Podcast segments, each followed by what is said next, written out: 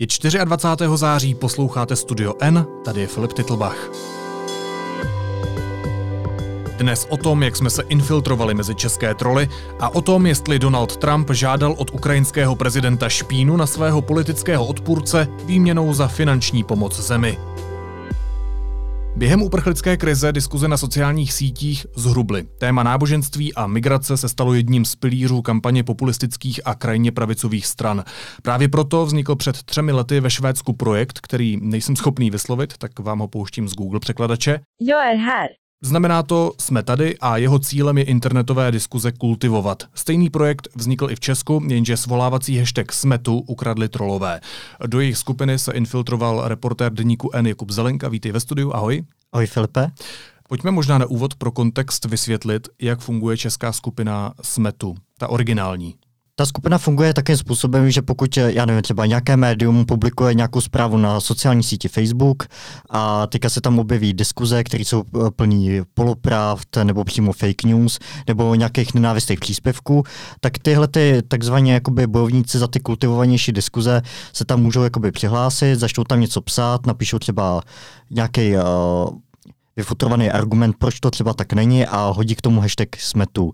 Díky tomu jsou viditelní pro ostatní lidi z té skupiny, případně se můžou svolat i uvnitř té skupiny a nějakým způsobem třeba přetlačit ty troly, který uh, samozřejmě získávají uh, na viditelnosti tím, že se navzájem lajkují příspěvky, tím pádem se jejich příspěvky dostávají výš a jsou přímo pod tím článkem a tím pádem trošku pokřivou tu diskuzi. A jak tenhle projekt narušují samotní trolové? No, oni v podstatě využili stejnou taktiku a navíc použili i značku smetu. Takže zatímco tady máme tři tisíce, zhruba tři tisíce lidí, kteří bojují uh, za kultivaci diskuzí, tak tady se zrodil takový jakoby trolí odboj. Je to skupina asi o zhruba tisíce lidech, kteří vlastně dělají to samé, ale píšou tam ironické věci, případně uh, kritiku nějakých jakoby věcí, jako třeba environmentalismus a můžou takhle vlastně jakoby zase obrátit tu diskuzi hmm. nebo pokřivit ji ve svůj vlastně jakoby prospěch. Ale fungují vlastně úplně stejně. Takže laicky řečeno, oni vlastně používají to jejich logo, jejich značku, jejich hashtag a píšou tam svoje trolí věci. Ano, a je to kolikrát dokonce i takové vtipné, že vlastně se zdraví třeba Halík s vámi, nebo uh, nebo že jsou jakoby vlastně havloidi, nebo že mluví Václava Havla, ale všechno to uh, myslí jako strašně ironicky. A to je jakoby důvod, proč to vlastně pokřivuje i tu samotnou značku, protože všichni si říkají, jo, když se tady objeví smetu, tak uh, uh, jsou tam nějaké jakoby vtipálci, kteří si z toho dělají jenom srandu a tady vůbec nejde o seriózní diskuzi. Iniciativa smetu funguje pod různými názvy v celé Evropě. Uh, je s těmi troly problém jenom v Česku? Nebo je výraznější?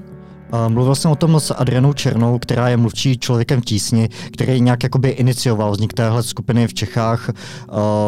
Samozřejmě teďka už jako to dávají ruce pryč a jede to vlastním životem, ale ona tvrdí, že vlastně jako ze všech zemí, kde se ten projekt spustil, ať jako v Sloven- na Slovensku, nebo v Německu, nebo v jiných zemí, že se nikdy tak trolové nezorganizovali a nespustili takový odboj.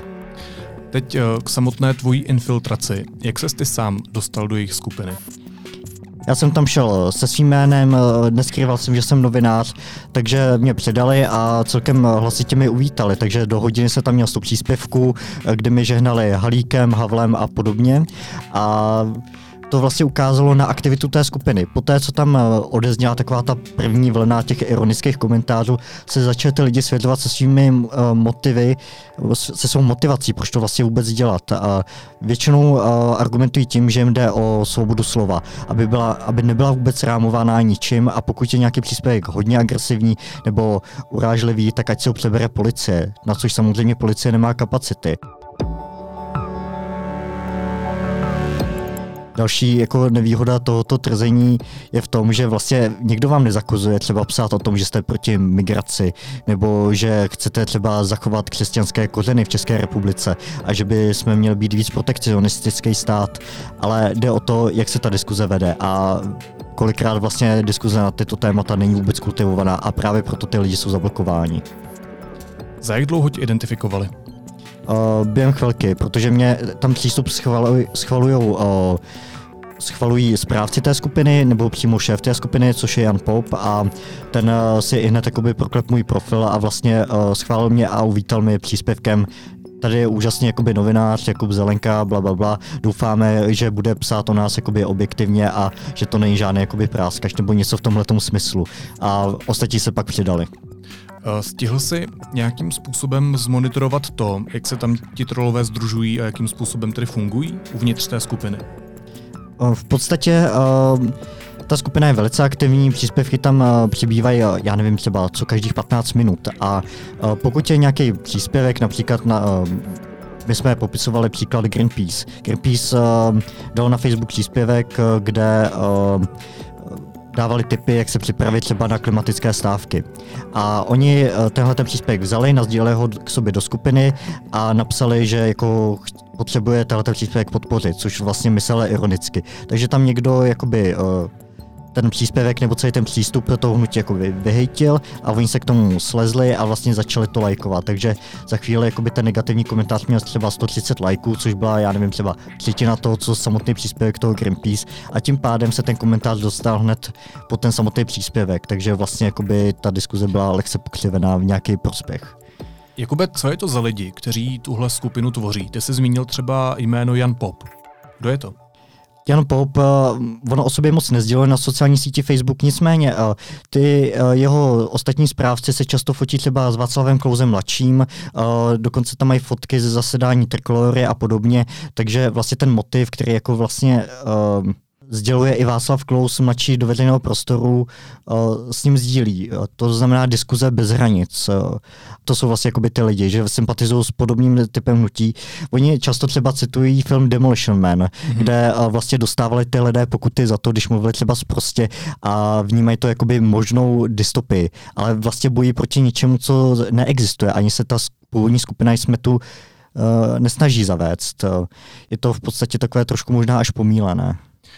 Znamená to, co říkáš, že je ta uh, síť trolů napojená na populistické strany, nebo se jenom stotožňují s podobnými názory? Jestli je někdo členem nebo je aktivní v těchto hnutí uh, či stranách, uh, to nevím. Oni mi na to nechtěli odpovídat, uh, uh, nicméně uh, se stotožňují s některými názory, které tyto strany jakoby hlásají. Jak na tu jejich činnost reaguje česká originální skupina Jsme tu? Vlastně se snaží uh, vysvětlovat, uh, co je jejich účelem a jaká je jejich mise a, co, a že je tady nějaká neoficiální skupina Jsme tu a snaží se jakoby nějak označit svou aktivitu a označit jejich aktivitu a vysvětlit, v čem oni jako to dělají jinak. Že nejsou vlastně jednolitá nádoba, ale jsou tu dvě skupiny, které mají úplně rozdílnou misi. A bohužel uh, ta mise poškozuje především tu iniciativu, která která chce ty diskuze kultivovat, protože zničit diskuzi je snadnější, než jakoby vrátit nějaký řád a nějaký smysl. V kontextu toho, o čem se tady bavíme, je důležité zmínit, že Facebook může sehrát dost důležitou roli při šíření nenávisti. Univerzita v britském Warwicku zkoumala okolnosti víc než tři tisíc útoků proti uprchlíkům z posledních dvou let v Německu. A v oblastech, kde lidé nadprůměrně využívali tuhle síť, tak byly útoky na migranty častější a efekt Facebooku způsobil až desetinu násilných incidentů. Existuje v tomhle případě nějaká opravdu efektivní obrana? Co s tím dělá samotný Facebook?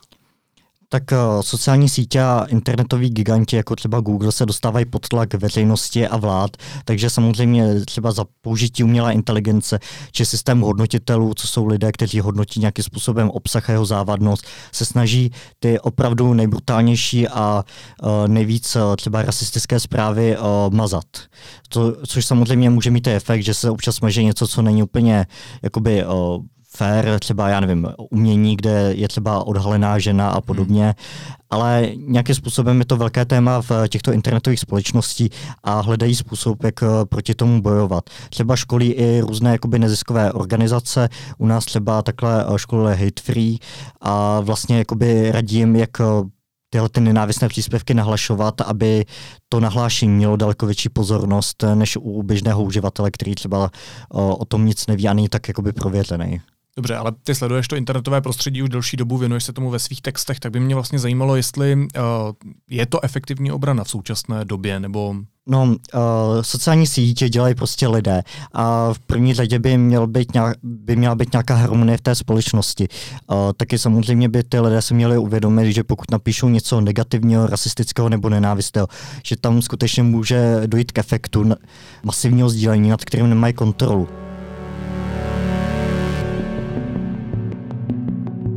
Je to v podstatě, jako kdyby se člověk uh, slíkl do naha, běhal s transparentem po Václaváku a křičel nějaký sprosťárny. Ne každý by to udělal, ale něco podobného jsou schopní napsat třeba na sociálních sítích.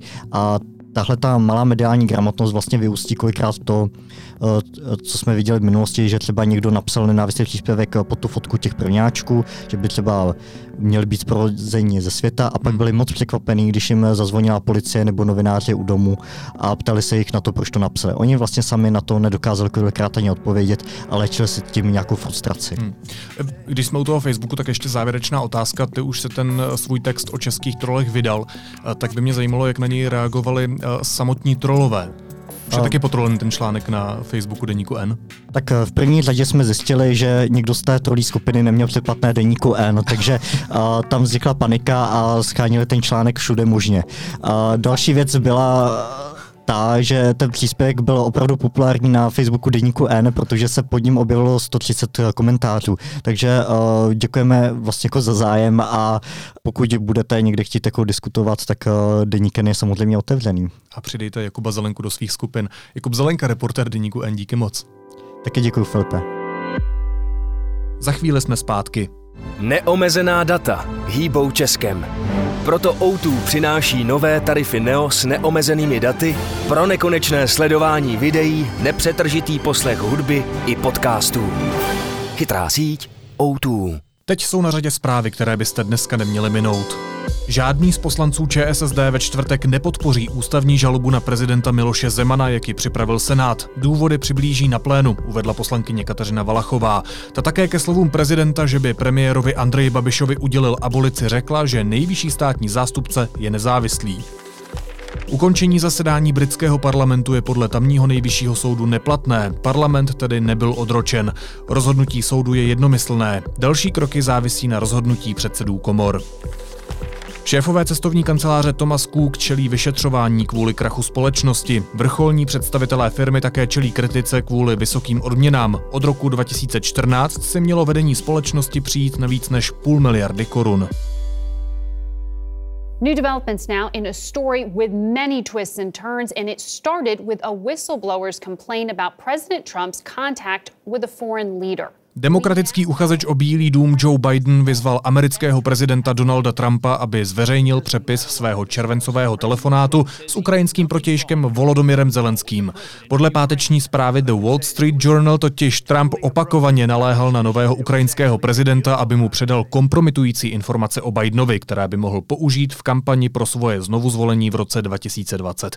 Téma u nás sleduje Kirill Ščeblikin ze zahraniční redakce. Vítej ve studiu, ahoj. Ahoj. The Wall Street Journal reports during the call, Mister Trump pressured the Ukrainian president eight times. Kirille, potvrdily se ty zprávy novinářů, že Trump naléhal na Zelenského? To se říct nedá, protože sám prezident odmítá, že by, že by naléhal. V případě Bidena on jenom říká, že měl, že měl hovor se Zelenským a že tam proběhlo všechno naprosto v pořádku. Objevily se taky zprávy o vydírání. Jak to bylo? Vlastně dnes vyšlo najevo ráno, že tu zprávu přinesl New York Times, že um, americká administrativa těsně předtím, nebo ten měsíc, kdy, tady to znamená v červenci, když volal a americký prezident ukrajinskému prezidentu, tak stopli pomoc Ukrajině. Ten důvod, který měl uvádět Trump svým podřízeným, bylo, že Ukrajina je příliš korumpovaná, že se tam, že tam topí peníze vlastně amerických daňových poplatníků. A čeho se měla týkat ta špína, kterou chtěl Trump na Bidena? Měla se týkat toho, že Biden měl v době, kdy byl viceprezidentem v Obamově administrativě, zneužívat své postavení tím, že měl tlačit na to, aby Ukrajina vyhodila generálního prokurátora, který měl vyšetřovat společnost, ve které pracoval Bidenův syn. Mm-hmm. To znamená, měl zneužít svoji funkci podle Trumpa k tomu, aby ochránil svého syna, který pracoval v jedné energetické společnosti na Ukrajině. Je třeba říci, že Biden opravdu chtěl, aby tento generální prokurátor Shokin se jmenuje, aby odešel, ale on mezi západními lídry nebyl sám. Je třeba říci, že Uh, Šokina považovali za laxního vyšetřování korupčních kauz i další, další západní politici a neprokázalo se, že by tento jeho tlak souvisel nějak s činností jeho syna na Ukrajině. Už jsme říkali, jaká je reakce Donalda Trumpa, tak by mě ještě zajímalo, jak na to současné dění reagují Trumpovi odpůrci. Demokraté považují tato obvinění za vážná, žádají, aby jeho kongresové výbory mohly projednat, zároveň něk- zesilují mezi některými kongresmeny demokratickými volání po impeachmentu, tedy odvolání, obvinění a odvolání Donalda Trumpa. A teď ta zásadní otázka, udělal tedy Donald Trump něco ilegálního? Těžko říct, protože z Millerovy zprávy vlastně vyplývá, která se věnovala údajné spolupráci Trumpovy kampaně s Ruskem, vyplývá, že amerického prezidenta, který, který je v úřadu, vlastně nejde obvinit z trestného činu. A nicméně třeba říci, že Trumpovo počínání může být v rozporu, a to se neví, ale může být v rozporu s nějakou protikorupční legislativou americkou a zároveň Trumpovo počínání, kdy vlastně vyzývá nějakou zemi, aby mu poskytla munici na svého politického konkurenta. Velmi, velmi připomíná jeho chování roce dva tisíce šestnáct v případě Hillary Clinton a Ruska. Tehdy vlastně Miller odmítl, odmítl Trumpa obvinit, protože nemohl. Teď spíš taková hypotetická otázka, ale může tahle kauza Donalda Trumpa poškodit v jeho znovuzvolení případným prezidentem v roce dva tisíce dvacet? To teď velmi těžko odhadovat. Americká politika je velmi polarizovaná, to znamená, už ty předchozí skandály ukázaly, že odradit od Donalda Trumpa jeho podpůrce, jeho fanoušky velmi těžké. Spíše teoreticky by to mohlo mobilizovat jeho odpůrce hmm. k tomu, aby, aby vyšli k volebním urnám a hlasovali proti němu. Nicméně těžko předvídat do samotné volby ještě velmi dlouho. A taky stačí nějaký kontroverzní tweet a zase bude jiné téma. Přesně tak. Kirill Ščeblikin ze zahraniční redakce deníku N. Díky moc. Díky. This is all wrong. I shouldn't be up here. I should be back in school on the other side of the ocean. Yet you all come to us young people for hope. How dare you? You have stolen my dreams and my childhood with your empty words, and yet I'm one of the lucky ones. People are suffering. People are dying. Entire ecosystems are collapsing. We are in the beginning of a mass extinction, and all you can talk about is money and fairy tales of eternal economic growth. How dare you? Po včerejším emotivním vystoupení Grety Thunbergové na klimatickém summitu O S N se taky vyrojily emotivní tweety českých zákonodárců a Greta z nich musí být úplně v háji. Třeba poslanec Jan Skopeček z O D S si utvítnul toto, cituji. Všichni jsou dnes zděšeni šíleným projevem nezletilé nemocné Gréty v O S N. Já se více než této dětské oběti zelené lobby děsím politiků, kteří dávají prostor při summitech. Škoda, že zletilého a zdravého pana Skopečka nikdo přednášet na summit nepozval. On by nám to klima vysvětlil. Naslyšenou zítra.